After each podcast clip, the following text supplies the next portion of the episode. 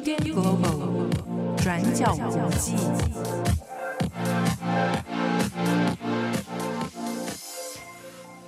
Hello，大家好，欢迎收听 UDN Global 转角国际 Daily Podcast。我是编辑唐蜜，我是编辑七号。今天是二零二零年十月十五号，礼拜四。重磅广播是不是快要来了？没错，没错，就在这个礼拜六会上线。突然提到重磅广播，对啊，预告一下，跟大家预告。那希望大家这个礼拜六还是会继续去收听。我都有在关注那个收听数，我发现两个收听数有时候没有差不多。希望大家就是彼此支持，在支持这两个频道啦。啊，你是说我们这两边？听友有差异是吧？对，有一点差异，但是我我觉得内部那个组成可能有点差别，所以希望两边彼此支持的听友都，意思是说比较少人在重磅广播。向唐蜜求婚，但 daily 三不五时就要收到求婚的讯息。不是啊，哎、欸，其实好像状况有一点这样，没有啦，开玩笑，就是这样吧。没有啦，开玩笑，但就是希望大家就是，哎、欸，两个频道都一点机会，是你的，这是你的 KPI 啦。哦、对啊，对啊，希望大家都快要离职了，是不是？要赶快来冲一下。对，还是希望大家多多收听，还是会有非常棒的节目出现的。好，那前面结束之后，要来跟大家更新一下关于现在的疫情，因为我们其实蛮久没有讲到疫情了嘛。不过就大家所知，其实现在国际上都出现第二波疫情开始延烧，尤其是在欧洲，疫情的状况其实越来越恶化了。像是在我们今天就拿几个国家的状况来说啦，因为其实欧洲现在非常多的国家都已经推出了各个的限制手段，或者说防疫的政策。那就先从法国来说，法国的确诊人数其实一直在不断的增加，在十月十四号礼拜三的时候，单日的新增确诊数就高达了两万两千九百五十一例。那法国之所以会呈现这样的状态，其实是从进入到夏天以来，法国就有开放酒吧，还有餐厅，而且允许外国的游客入境到法国旅游，希望可以来促进因为疫情的经济不景气状态。而且学校也已经重新开学了嘛。不过就因为这样的状态之下，病例数也从八月开始在不断的增加，而且在最近几个礼拜就增加了更加快速的趋势。所以，法国总统马克宏就在十月十四号的时候宣布了宵禁。他表示说，现在法国正处于第二波的疫情，这次的新型冠状病毒大流行跟春季爆发的状况不同，因为现在病毒已经传播到法国各地了。所以，现在这个宵禁政策是包含首都巴黎在内，总共有九个城市会从十月十七号开始实施宵禁。那这个宵禁的时间将会至少实施四个礼拜。内容方面来说，是从每天的晚上九点到早上六点，预计会有两千两百万个国民受到这个宵禁的影响。在宵禁的限制时间之内，人们不可以去餐厅，或者说到亲友的家中拜访。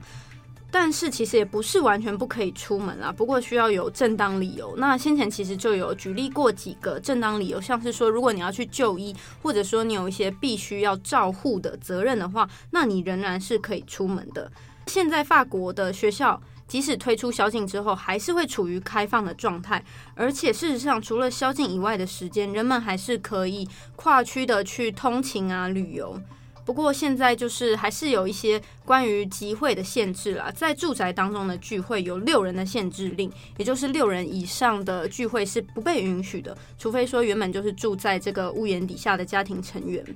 那马克龙就表示说，他今天想要传达的讯息是，他希望每一个人都找到解决的方法，我们要一起来解决现在疫情的状况。而且现在马克龙政府也正要考虑要把宵禁延长是六个礼拜。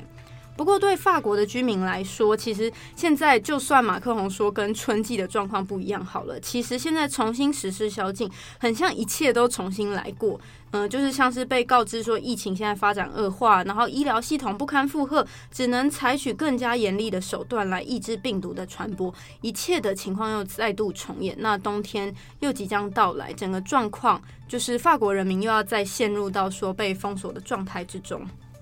另外，在德国方面，德国总理梅克尔在十月十四号的时候也宣布会加强限制，因为德国的疫情也有开始恶化了。德国在呃十月十四号的时候也出现了单日新增超过五千例病例的情况，那这个情况是从四月以来的最高数字。限制的内容就是说，被列为高风险的地区，酒吧跟餐厅必须要提早关闭。所谓的高风险地区，就是说在这个地区之内，每十万的居民当中，感染超过五十例的地区，他们的酒吧还有餐厅必须在晚上十一点之前就关闭。然后，嗯、再讲到英国，英国在十月十四号的时候也新增了一万九千多例的病例。那首相 Boris Johnson 就表示说，英格兰将会开始实施三阶段的防疫政策。那这个三阶段就是分为一般的限制状态、跟中的警戒状态，还有高的警戒状态，分为三个阶段。那之所以要实施这样子的政策，Boris Johnson 是表示说，他希望可以来避免全国人民在遭受到这种全国封锁的痛苦当中。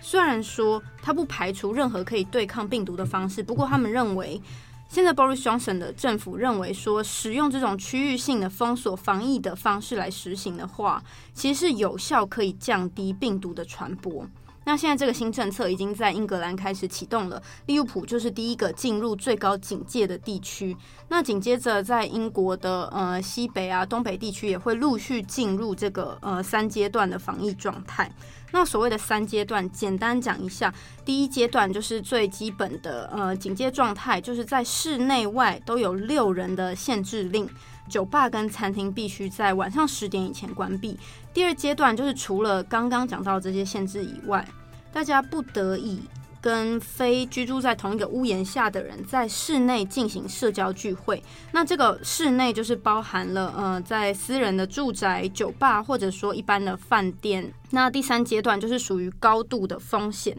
除了在室内以外，在某些的室外也不得已跟非家庭成员进行社交聚会，而且也是虽然说还是可以在某些户外，像是说公园、海滩、森林等等的，不过还是有这个六人限制令。现在英国各地方的首长也开始表态了，有些是支持这个三阶段的政策，当然也有一些对于这个三阶段的分类是感到不满的，认为说你这样子政府直接强行的推动的话，其实并没有经过这些地方政府的同意。但是现在有很多需要改善的空间，像是说在财政的支持上，希望政府可以再多拨一点经费给这些被列为高风险的地区，无论说在地区发展上，或者说在那种薪资就业问题之中，也可以得到更多的改善。那在英格兰的疫情加剧之下，威尔斯也宣布说，从十月十六号这个礼拜五的晚上六点开始，会禁止来自英国部分就是新型冠状病毒感染率很高地区的这些人。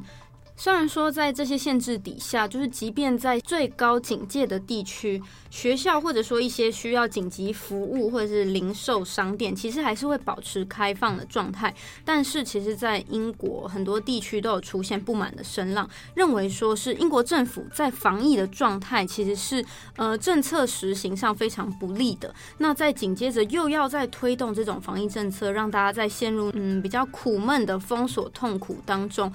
并且也有人是用不戴口罩的方式上街来抗议的，所以现在英国在内部还是有针对于新的疫情政策有非常多的呃讨论或者说不满的声浪。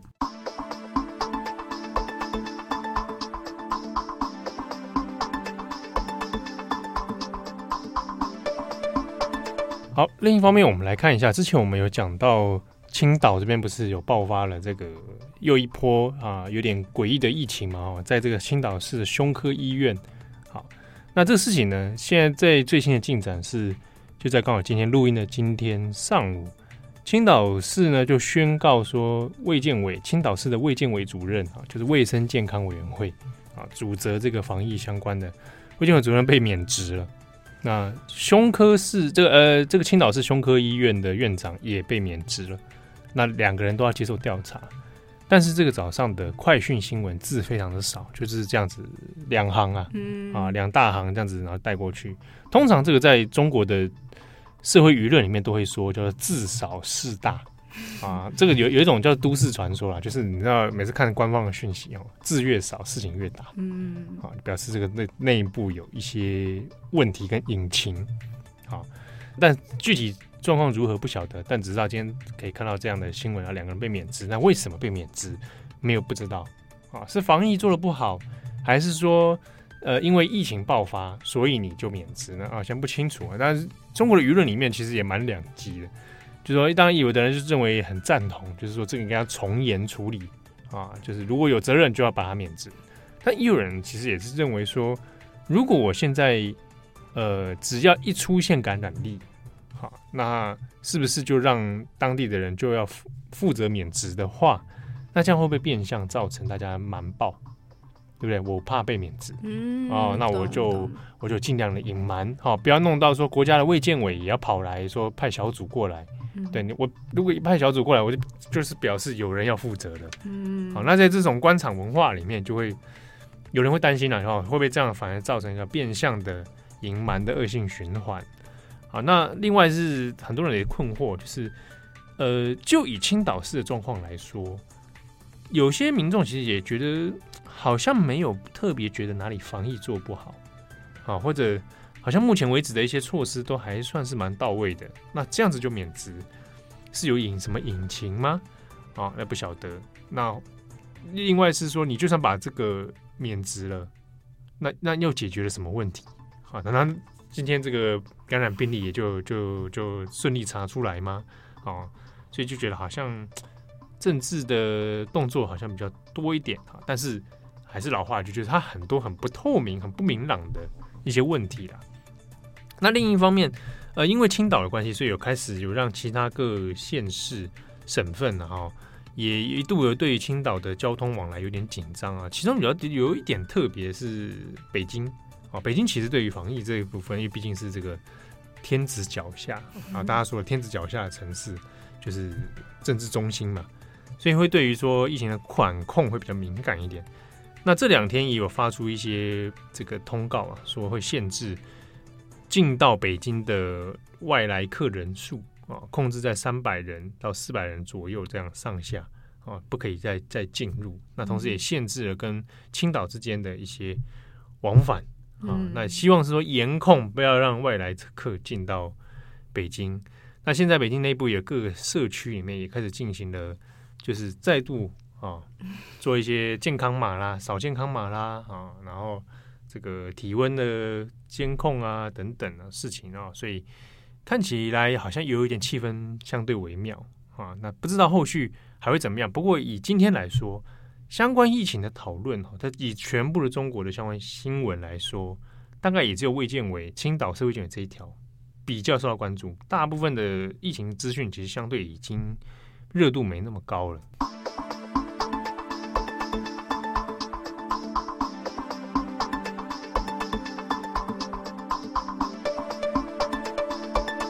好，那我们下一则来关注一下泰国的学运抗争状况啊。那今天最新的是在十五号的早上凌清晨的四点钟的时候呢，那泰国总理帕拉育已经宣布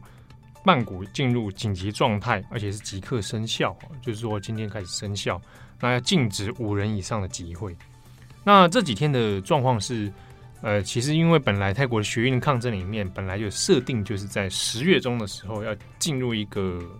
决战高峰期啊，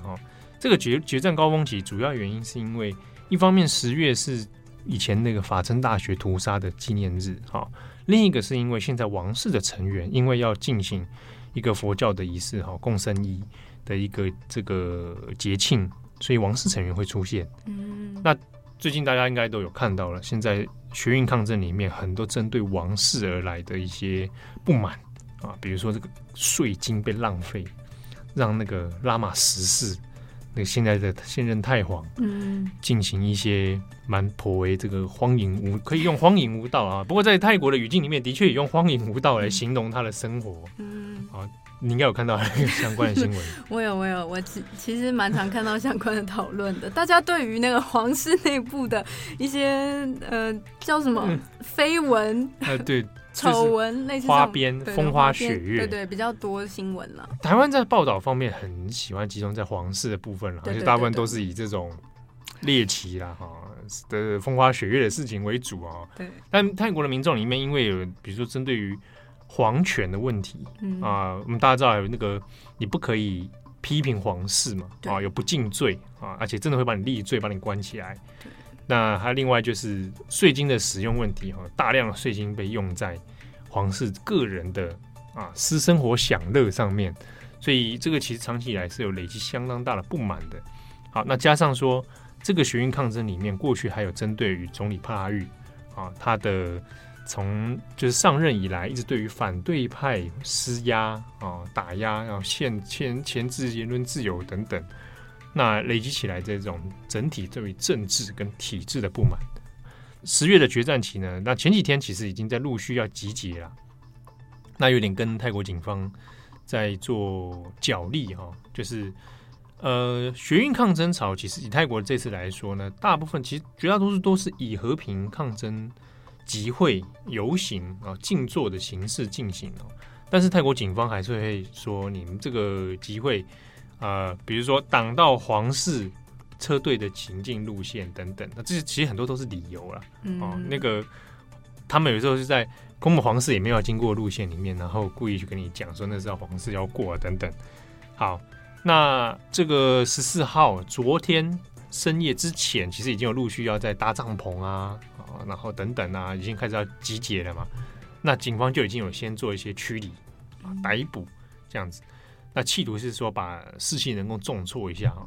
那到昨天晚上，虽然气氛是紧张的啊，因为重装的那个镇暴警察有出现，也也有这这个列阵驱离。对对对，可是它整体上并没有发生很严重的暴力，就是呃，警察没有真的开始进行武力的。镇压，镇压哦，那就是有驱场驱离，然后逮捕这样的状况，但是距离那种流血还有一段距离。好，那那可是现在在今天早清晨的时候呢，就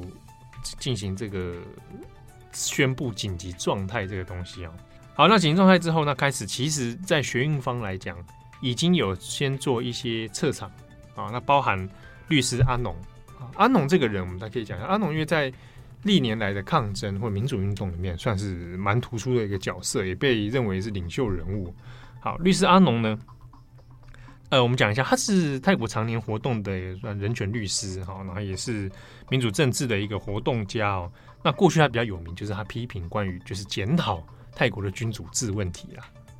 那你知道在泰国，你要讨论检讨君主制问题，要冒就可能会犯了原本那个说不能够冒犯皇室的法律。对对对对对，你就是。有有生命的风险存在啊！哦，对，好，那这个他也是这一次今年的学运潮里面一个很重要的象征人物。那本来他这在昨天还有到今天清晨，其实算什么都蛮冷静的指挥，那也让大家能够先撤场。不过呢，在宣告这个紧急状态之后，阿农也被逮捕了，好，就被官方逮捕了。那逮捕理由至少截至目前录音的时间为止，没有特别公布什么理由，但我想。你就泰国警方可以编会编出一个、对对对对，那个东西说真的就是他只需要一个借口而已啦。好，那在这一次的警方里面呢，有针对集会这件事情、抗争这件事情有提出几个反驳啦。哦，你们不应该集会，我要把你们清场。其中一个呢，就是说你们已经阻碍到王室坐车的行进路线了。嗯，哦，可是这个行进路线比较微妙的是，有警方有帮他们改，就是让王室故意去走那条。嗯，就引导那一条路线呢、啊？啊，这个这个你听了也觉得 不小心翻了白眼。对对对，那另外是说呢，你们的抗争已经做出危害国家安全哦的行为了，包含说，比如说王室的坐车经过的时候呢，呃，很多民众上去就是其实是包围包围，然后对车子去喊，就是比如说我的税金呢，嗯。啊，是税金小偷来的，然后去喊，就是对我很多，你大概过去几年很难想象。泰国居然会这样子直接的对皇室成员，嗯、车坐车上面坐的坐的王妃，对？然后这样子这样子，然后比那个三根手指饥饿游戏那个嘛，对对，所以所以那这个行为呢，泰国警方认定为就是危害国家安全的，这个是一种稳定的暴力行为啊。好，那另外一个当然就是对于疫情啊，啊，因为你们集会，那你已经违反了泰国现在疫情政策啊，而且会导致。万一疫情因为你们而感染，那大家泰国经济就崩坏，嗯，哦，所以你们这个呢，听起来就是很多警警方的那个借口都差不多，差不多对？香港的也是类似这个说法，对对好，那所以就要求大家要停止集会。好，嗯、那我们现在大家可能在意的是，那紧急状态之后，现在事情会不会恶化？当然有可能，因为曼现在是以曼谷为中心啊，进行这个紧急状态。好，那在这个状态之下，比如说有可能会发生什么样的事情呢？比如说，警方呢可以直接以逮捕嫌疑人啊的方式就把你抓走了啊，你是这个嫌疑人啊，就把你抓走啊。那另外就是说，呃，他也可以随时呢传唤，那边讲传唤啊，要求认为有嫌疑的人来到警察局去报到啊，然后呢查扣你的一些可疑物品啊、资料、证据等等。那他也可以去拆除一些违反和平集会的规定的一些设施啊，比如你有你有搭帐篷，我直接强行拆除啊。那你有在什么集会场所？啊，我有权是可以把你们驱离拆除的。好，那甚至包含到出于一些稳定啊，我们讲维稳了啊，维稳的一些需求，可以限制你的出入境啊。你可能要逃出，你要去国外啊，不行之类的。好，那最严重的状态之下呢，可能可以调动到更强力的，比如说甚至是军队啊，那来进行紧急事态的控管。当然，目前因为虽然说宣告紧急状态，但是因为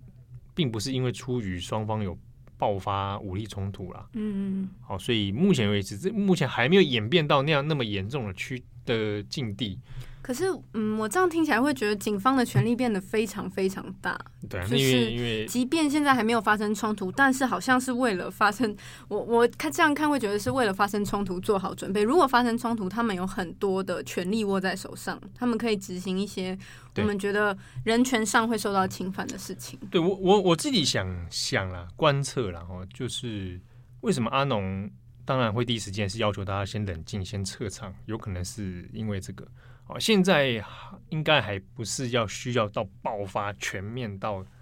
最后那个地步流血的那种地步了哈，还没有到香港这样的状态，应该还不要到那个地步啦。但是也许我不是说讲心机点，也许有人在期待这件事情，嗯，哦，让让冲突更升级。那这样子的话，对泰国警方来说，他就更有理由全面把这件事情压下来。好，因为。呃，以这一次泰皇针对泰皇啊，还有针对整个政治体制的抗争来讲，嗯、呃，这一次的力度还有响应的程度，恐怕也是泰国史上罕见的。所以有一些呃大学生啊、学学生或者是社会人士还有参与的，都会觉得是不是这次机会真的来了？嗯、哦，也许可以让这一切历来已经积习已久的。皇室问题、政治问题、军政府问题，能够在这一次能够得到解决，一线曙光还不晓得。可是有人抱持着很大的希望，啊，所以是这个我接下来恐怕还可以可以观察哦。嗯、那在台湾相关的新闻来讲，比较华文来说并没有那么多。啊，不过转角国际这边这边有合作的一位作者啊，志泰台女啊，滞留在泰国的台湾女生。啊，她她这张笔名啊，对他有粉丝页，那在我们这边也有开专栏了啊，已经有了一第一篇文章专门讲学运。那今天十五号，今天也还会有一篇关于这几天集会里面的一些呃蛮有趣的侧边观察哈、哦，关于比如说公厕怎么使用啊，那、嗯、一些观察。那她有粉丝页在做一些相关学运的更新，对大家也可以去呃，如果有有想要进一步了解的话，可以找来看。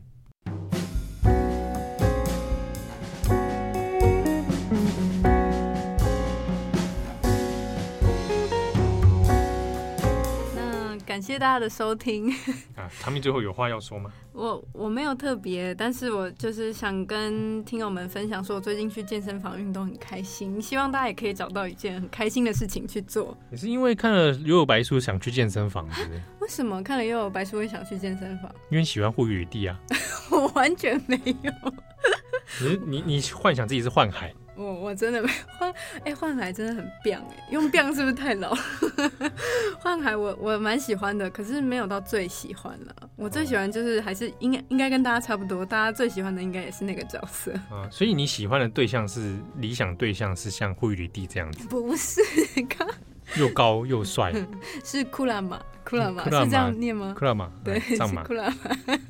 他真的很帅。真的不喜欢户宇迪吗？我我觉得你心里面其实很喜欢户宇迪，我没有看到他会内心中会有那种站立的感觉，害怕的那个站立，不是很可靠的感觉吗？不是，你可以坐在他肩膀上，肌肉竟然那样爆出来，我真的很害怕。我在健身房没有遇过这种人，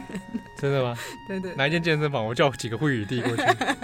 好好好，我期待。那 你明明就很期待，大家也敲碗一下。好，感谢大家的收听，我是编辑唐蜜，我是林姐侦探纪要，我们下次见，拜拜。 요